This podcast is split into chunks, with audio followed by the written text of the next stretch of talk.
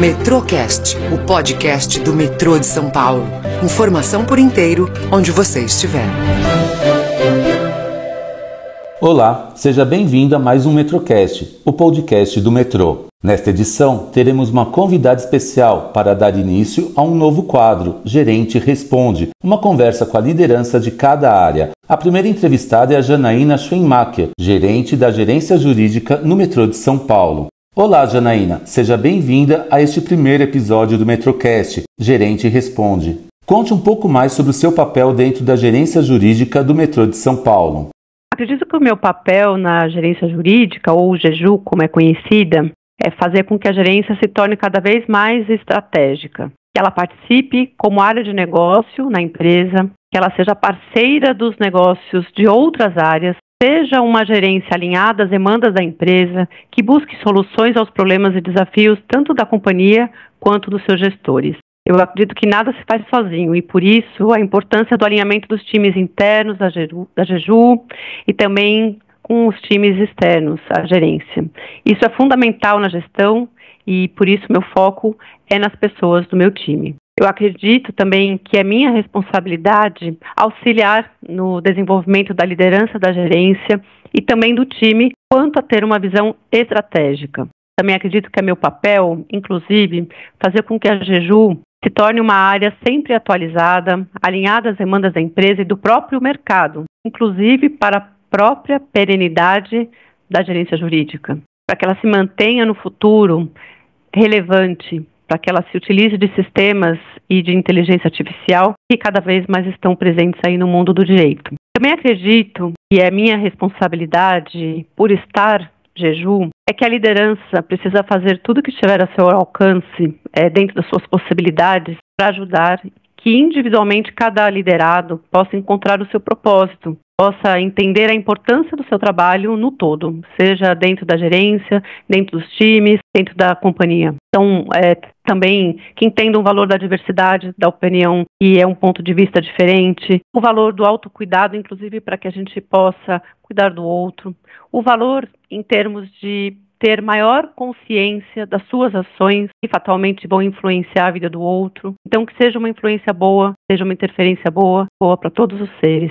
E por tudo isso que eu acho que a, o meu papel é ter foco nas pessoas, as pessoas do time, no nosso cliente externo e interno, e com a revisão contínua dos processos e uma estruturação de dados, isso tudo é fundamental. Agora, conte qual o papel da gerência jurídica na empresa. Bom, a gerência jurídica, ela é responsável pela consultoria jurídica e estratégica da empresa, também por fazer a defesa é, nos órgãos de controle, no Poder Judiciário. Então, o nosso time tem como uma missão defender com excelência os interesses e direitos do metrô, prestando uma assessoria jurídica especializada, atenta às inovações e alinhada à estratégia da companhia, com foco no melhor resultado. As nossas principais atividades é, são a, a, emissão de pareceres sobre editais, contratos, contratações diretas, novos negócios, assuntos gerais e a consultoria jurídica estratégica. Também a gestão de processos judiciais em várias áreas: desapropriação, tributário, civil especializado, arbitragens, comitês de resolução de disputas, civil geral, trabalhista, criminal também a representação extrajudicial em órgãos de controle. A gente apoia a companhia e os gestores na defesa é, junto aos tribunais de contas, Ministério Público, Corregedoria, PROCON e também a interface com outros órgãos do governo. Quanto à gestão alinhada às demandas dos nossos clientes, a gente trabalha com a gestão de dados, documentos, informações estratégicas, BI jurídico, gestão de sistema de qualidade, comunicação e atividades de projetos e melhorias voltados aos planos de ação corporativos, tanto da gerência jurídica quanto da companhia como um todo e também buscamos auxiliar na gestão e tratamento dos riscos que foram mapeados na empresa e que tenham interface com assuntos da gerência jurídica. Como é lidar com a administração pública em uma empresa tão plural como o metrô de São Paulo? Cheia de desafios e oportunidades. É, eu trabalho na administração pública desde o começo da minha carreira e isso traz uma realização pessoal muito grande e também uma responsabilidade enorme estar à frente da Jeju nesse contexto. É, prestar uma assessoria jurídica de excelência para os nossos gestores é uma preocupação muito grande para mim, porque a companhia é, e os seus gestores eles são muito expostos, tanto a críticas quanto a sugestões, mas muitas vezes de alto impacto na pessoa do administrador, mesmo quando é, ele age corretamente. E na administração pública, tudo é mais complexo. A fiscalização, a responsabilização, os riscos envolvidos, e isto exige uma análise constante da nossa interface, da interface com a atuação da companhia, dos gestores, junto aos órgãos de controle, dentro do próprio governo, uma visão que antecipe os problemas, que busque solução, porque, como regra, é, todas as nossas atividades têm alto impacto. E a diversidade, atualmente, como ela é vista, também traz uma complexidade que a gente precisa estar sempre muito antenados e muito conscientes quando estamos atuando. Como a administração pública tem um poder de efetivamente transformar a sociedade, inclusive os próprios metroviários, essa complexidade e as possibilidades de atuação se tornam ainda muito mais potencializadas. E também, naturalmente, faz com que a nossa atuação possa ser ainda mais plural. Quais foram os desafios que surgiram devido à pandemia? O maior desafio foi liderar um time de cerca de 100 pessoas, incluindo os estagiários, praticamente 100% remoto por mais de um ano sem que a gente tenha se visto. E tratando de assuntos urgentes, de alto impacto para a companhia e com a mesma seriedade e celeridade. Foi navegar aí na, na, incerteza, um desafio enorme de planejamento, mas que de alguma forma a gente já vinha trabalhando. A gente já tinha buscado a digitalização dos nossos processos, a otimização dos nossos fluxos, no alinhamento da liderança, quanto quando a pandemia chegou. Então, de certa forma, é, nós estávamos bastante preparados para o contexto que vivenciamos. O time de líderes precisou, evidentemente, se reinventar para se manter próximo dos times, é, buscar soluções para os problemas do trabalho remoto que com certeza apareceram, também para dar conta das diversas demandas que a empresa é, precisou dar conta envolvendo a pandemia e que todos precisavam de uma atuação muito ativa da Jejum é, seja analisando contratos, revisão de contratos, é, proposições de ações é, judiciais e de órgãos de controle é, em relação às restrições que a empresa, inclusive, passava. E a queda de demanda que também trouxe aí inúmeros desafios. O cenário externo era muito caótico e o interno tinha aí inúmeros desafios, inclusive tecnológicos. Isso exigiu da gente é, necessidade de, de decisões muito ágeis e importantes para tomar. Mas eu posso dizer que a gente passou bem durante a pandemia, porque como time a gente procurou sempre é, nos mantermos muito próximos, alinhados, disponíveis e com ajudas mútuas em todos os sentidos. Não consigo identificar nada de grande ou de muito relevante no nosso trabalho que tenha sido deixado, que tenha deixado a desejar aí por conta do trabalho remoto durante a pandemia. Inclusive, o feedback que nós tivemos na pesquisa que fizemos durante a pandemia, pandemia para os nossos clientes demonstrou a satisfação porque 73% entendeu que a nossa atuação foi de boa a excelente. Então, até como resultado da pandemia, hoje me sinto muito mais conectada a cada um do meu time, é, pois desde o começo é, fiz reuniões mensais com todos eles, reuniões individuais, é, reuniões em grupo, então tudo isso com as ferramentas que nós tivemos disponíveis de TI e a, a forma de comunicação que tivemos é, e que fizemos durante a pandemia fez com que é, o nosso time, inclusive, se mantivesse muito mais próximo e coeso para todos os desafios que apareceram. Como foi aplicar o conceito de linguagem simples à rotina do jurídico?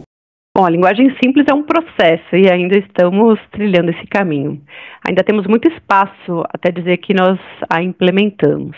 Mas nos nossos comunicados, é, nós estamos buscando usar menos o juridiquês. É, a diretriz é para que os nossos e-mails também sejam, nossos e-mails aos clientes sejam também de um conteúdo, conteúdo em linguagem simples. E, mas não é fácil mudar de um dia para o outro, até porque a nossa formação jurídica sempre foi no sentido de que teríamos que utilizar uma linguagem muito técnica. É, na, nos nossos pareceres, é, nós temos um desafio maior, porque eles precisam ser técnicos, porque eles vão para os órgãos de controle a linguagem precisa ser técnica, mas o que nós buscamos aqui na nossa conclusão do parecer seja em é, linguagem simples, porque só dessa forma também o nosso cliente vai entender o que nós estamos é, dando ali como orientação. Do que, que adianta a gente dar uma orientação se o nosso cliente não entende o que nós estamos orientando? É por isso que a gente está aí nessa caminhada buscando a utilização é, na sua grande maioria e onde for possível da linguagem simples.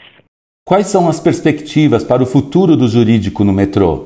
Bom, nosso time continua tendo aí inúmeros desafios. Acho que hoje um dos maiores desafios é conseguir dar conta do recado, realizar todas essas atividades e atender os nossos clientes de forma é, rápida e técnica, com excelência, com um quadro muito reduzido para o volume de atividades que nós temos. Um outro desafio é ajudar na redução dos passivos é, judiciais e extrajudiciais e que possam aí trazer um, uma necessidade de desembolso financeiro pela empresa e também exposição tanto da companhia quanto dos seus gestores. Isso mediante ações preventivas e uma constante atualização dos nossos times e teses jurídicas. Outro desafio é aprimorar a estratégia de defesa da companhia nos processos, com a melhoria dos subsídios das áreas técnicas e uma comunicação é, mais ativa e mais clara em linguagem simples com os, com os nossos clientes. Essa comunicação da nossa consultoria jurídica, nos nossos pareceres, nas orientações,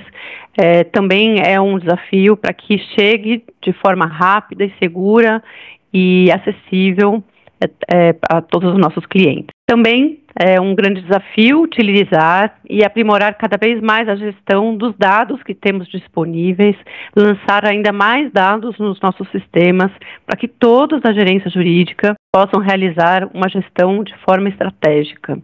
É sempre buscando ferramentas, inteligência artificial para aquilo que a gente pode deixar de fazer e nos ocuparmos aí de assuntos mais estratégicos. Então, Hoje, o jurídico já foi muito bem avaliado na pesquisa, como eu mencionei, é considerado um parceiro dos gestores nas suas atuações e nas suas, nos seus desafios diários e buscas por soluções, mas eu acredito que a gente ainda é, pode caminhar é, em melhorias, é, seja aí na gestão estratégica dos dados, do time da Jeju, é, estando mais próximo dos gestores, colaborando para construir planos de ação para mitigação dos riscos e de gestão de impactos. É, resumindo, acho que seria estar mais próximo dos gestores, com dados disponíveis, tratados, num sistema de fácil acesso a todos e podendo antecipar e melhorar ainda mais os nossos resultados de regularidade nos processos é, tanto no Poder Judiciário quanto nos órgãos de controle.